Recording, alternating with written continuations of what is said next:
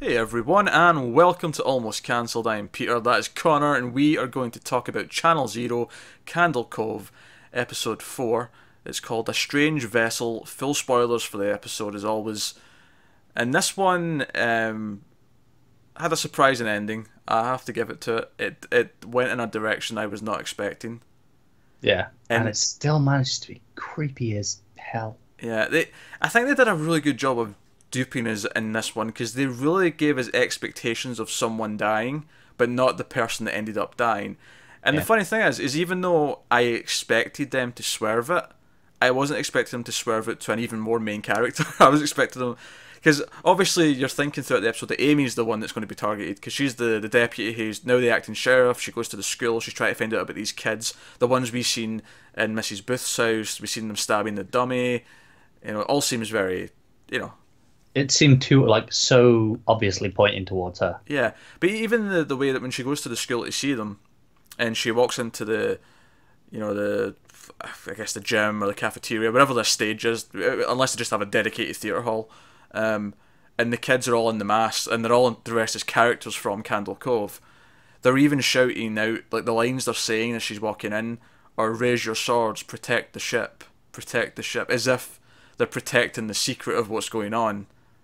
Also, those masks are terrifying. They are terrifying. Even even just something as simple as her getting in the car after getting food, driving home, and then you just see the kids walking, you know, down the Yeah. street as if they're heading in the same direction. But it's again, it's all a swerve. But I, I was thinking it was going to end up being the guy she uh, slept with, you know, the other cop, Yeah, because she left to go back to the station. I'm like, the kids are going to show up and just take him instead. yeah. Uh, but no, Jessica uh, Hmm. dies at the end of this episode, which I, guess it's to be expected that they can do things like this because it is just a six episode story. It's not like they need characters to survive beyond it. Everyone could die in the next, well, not next episode, the, the finale. One after. Yeah. Yeah, Also, in hindsight, it makes sense it was her, given that we got a lot of her stuff in this episode. we did get a lot. Uh, there was a lot of good stuff, especially in the flashbacks. I thought with her. Yeah, Um, fantastic stuff.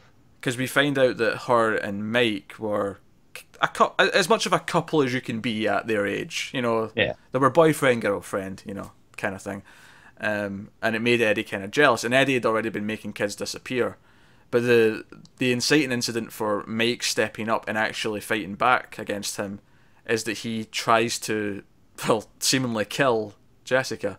He tries to lure her out to the uh, the uh, what's it called? Crow's nest. the crow's nest, um, and he's got a hook in his hand. So clearly his intentions were uh, sinister, and even the way he says, uh, "I wanted to send her to Candle Cove," is just like, oh god. It's I don't know what it is, but it's way more scary when things like that come out of kids' mouths.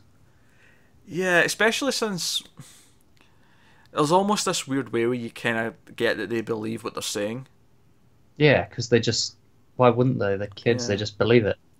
Yeah, and even some of the flashbacks we get uh, Mrs. Booth's son and like how he maybe plays into all this, like because and actually that's the other thing. Amy goes to Mrs. Booth's house and goes into the basement. She finds the corpse, but she also finds jars of what I think are teeth, um, and it is, it is looking more and more like she's actually just a witch. Like it really felt like she was in like a, you know her lair, her coven.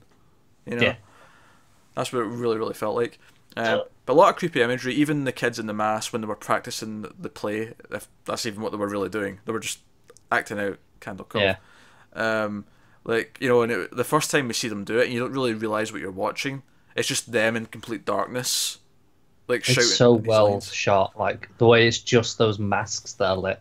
Yeah, yeah, uh, really, really good. Um, and that's another good point. Is in the basement of Mrs. Booth's house, Amy also finds the puppets, presumably for the show. Is that maybe implying that she herself is making it? That that was what I thought. Yeah, yeah. That's that's kind of what it's implying. I, um, I don't know if that feels too simple. I don't know. I feel like maybe she is making it, but it's just as like, a, well, I mean, what what was the title of the episode again? A strange vessel. Yeah, like obviously maybe maybe it's a double meaning. Obviously, there's the more obvious one, but in this case, the show is like a vessel for her powers to influence the kids. Oh yeah, yeah. No, I just I think it's weird. I just the idea of her actually setting up a camera and doing the animation Yeah, it's just kind of surreal. You know, maybe she uses magic or whatever to actually do it, but it just. It, which obviously she's obviously using magic in some way to transmit it because it is just appearing and it's not, you know, Yeah. uh, it's not actually on a channel. You know, they can't find it or any evidence of it. And even when it's on, only certain people can see it. Yeah, yeah, the adults can't see it. Yeah. Um, but that was that was the interesting thing in the flashback though with her and her son is that she could see it and she's like, oh look, what's on TV? Come and sit down Mm. and watch. So no, um, so all, all that stuff was obviously really intriguing for the overall plot. It was really creepy. On the flip side, with Mike, um, his daughter showed up at the end of the last episode, and she has no idea how she got there. And in fact, most of the episode, she's kind of out of character. And at one point, Mike kind of gets this idea that it's actually Eddie that's possessing her, and even talks to her as such. And then when she eventually snaps out of it at the end of the episode, she's like, "Well, why am I here? Like, how did I get here?" Like, it's almost like she blacked out for the entire duration of everything that just happened. Mm. But uh, Mike and Jessica go and burn Eddie's body because they believe that will end this.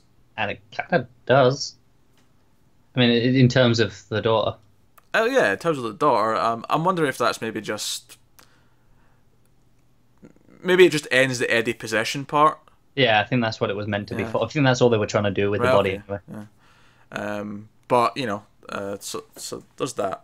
Um, but it actually looking back, like like you said, looking back at the episode, there's so much Jessica. There's her in the flashbacks uh, and seeing that relationship early on, which kind of makes the her and Mike's relationship feel a bit more special.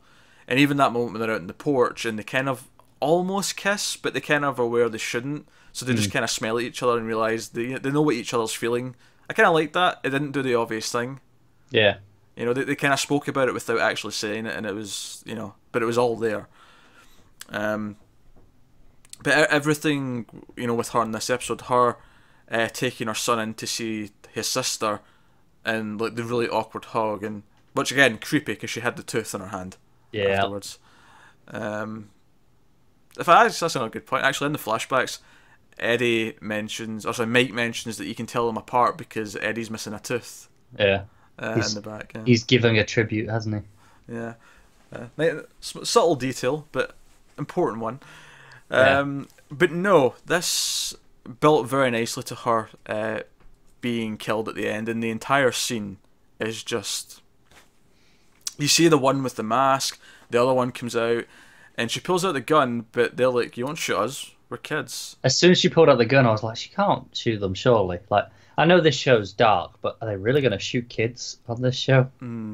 I know it's uh, it, it was a really really creepy scene, and I'm kind of thinking, she has to get away, right? I mean, it's Jessica. Yeah. But then I'm like, but there's only two episodes left, and this would raise the stakes. Like this, theoretically, is the end of Act Two. This is where things should be getting proper dark, so that we can solve it in the last episode. So it actually makes a lot of sense that something big like this will happen. Um, Yeah. What I am a little worried about though is uh, Gary blaming Mike. Yeah, that could be tiresome, I guess. But we'll have to Could see how it plays. Yeah, that's it. He is still in a, a jail cell, so you know maybe maybe he won't have a chance to really interact with them all that much. That is a good point. You know, hopefully. Hmm. Um, but no, I, this was a really solid episode again. I, I feel like the pacing's still really good. It doesn't feel like it's dragging. It doesn't feel like it's padding things out. Um, I, th- I think this might even be the best episode in terms of the characters. Like in terms of caring about the characters, I feel like I had more of an attachment this time than I have done since the show started. It also had some of my favorite moments of like the horror of it. Like you know the moment where um, Mike and his daughter are playing cards, Mm, yeah. and she just kind of stares off, and you see it, and sure the music comes in, but it doesn't look like a jump scare thing. And he just turns around and he can see it as well. He just walks out, and just lingers on the thing. I thought that was fantastically creepy. See, I thought that was a little bit more open ended as to whether or not he sees it. Uh, see, I got the. I, I thought maybe he does see it because you know I- we know that he can see these things. It would make sense if he does, but at the same time, I kind of love how creepy it is if he can't. But he believes that she sees it because he's seen things himself. Mm. You know, like there's like almost an extra layer of creepiness to that idea. Yeah. Um, Either way, he's sure yeah. something's there. yeah. But the expression on his face, like, is so like it works for both. Like, It does. so it just is. It is a, it's a really good moment. But Um, that, like that, and then obviously the kids. You know, where you have the first one, and then you see the second one behind her, and then the third one just comes out of nowhere to stab her, Yeah. and then she's running outside, and the fourth one's just there. It's just so fantastic. Yeah, there's something really violent and surreal about being like stabbed to death by four kids. Yeah. Just there's something so surreal about it.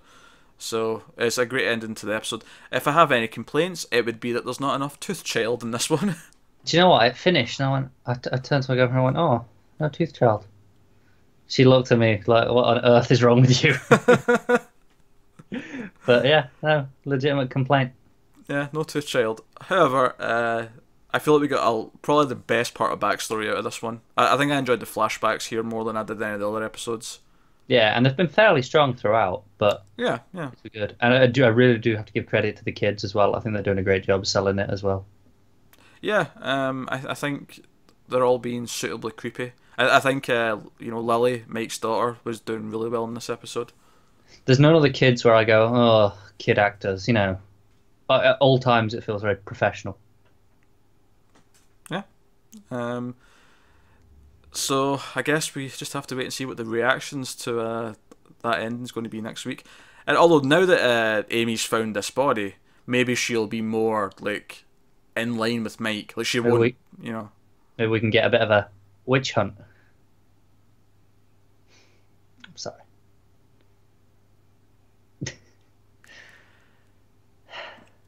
Thanks very much for watching, guys. Uh, let us know what you thought of this episode in the comments below. Like and subscribe and all that stuff. Uh, tell, give us your thoughts and theories and all that jazz. Um, but yeah, uh, two episodes left. Uh, still very good. In fact, next week this is the only thing that we have because we normally have like four shows on a Tuesday night that we review. Next week, because of the election, this is the only one that's actually still on because Syfy don't care, and that's okay with me. so. Hey, if people want to avoid the horror of the election, they might want some fictional horror to turn to instead. You never know. So yeah, that's Channel Zero, folks. Thanks very much for watching. We'll see you next time.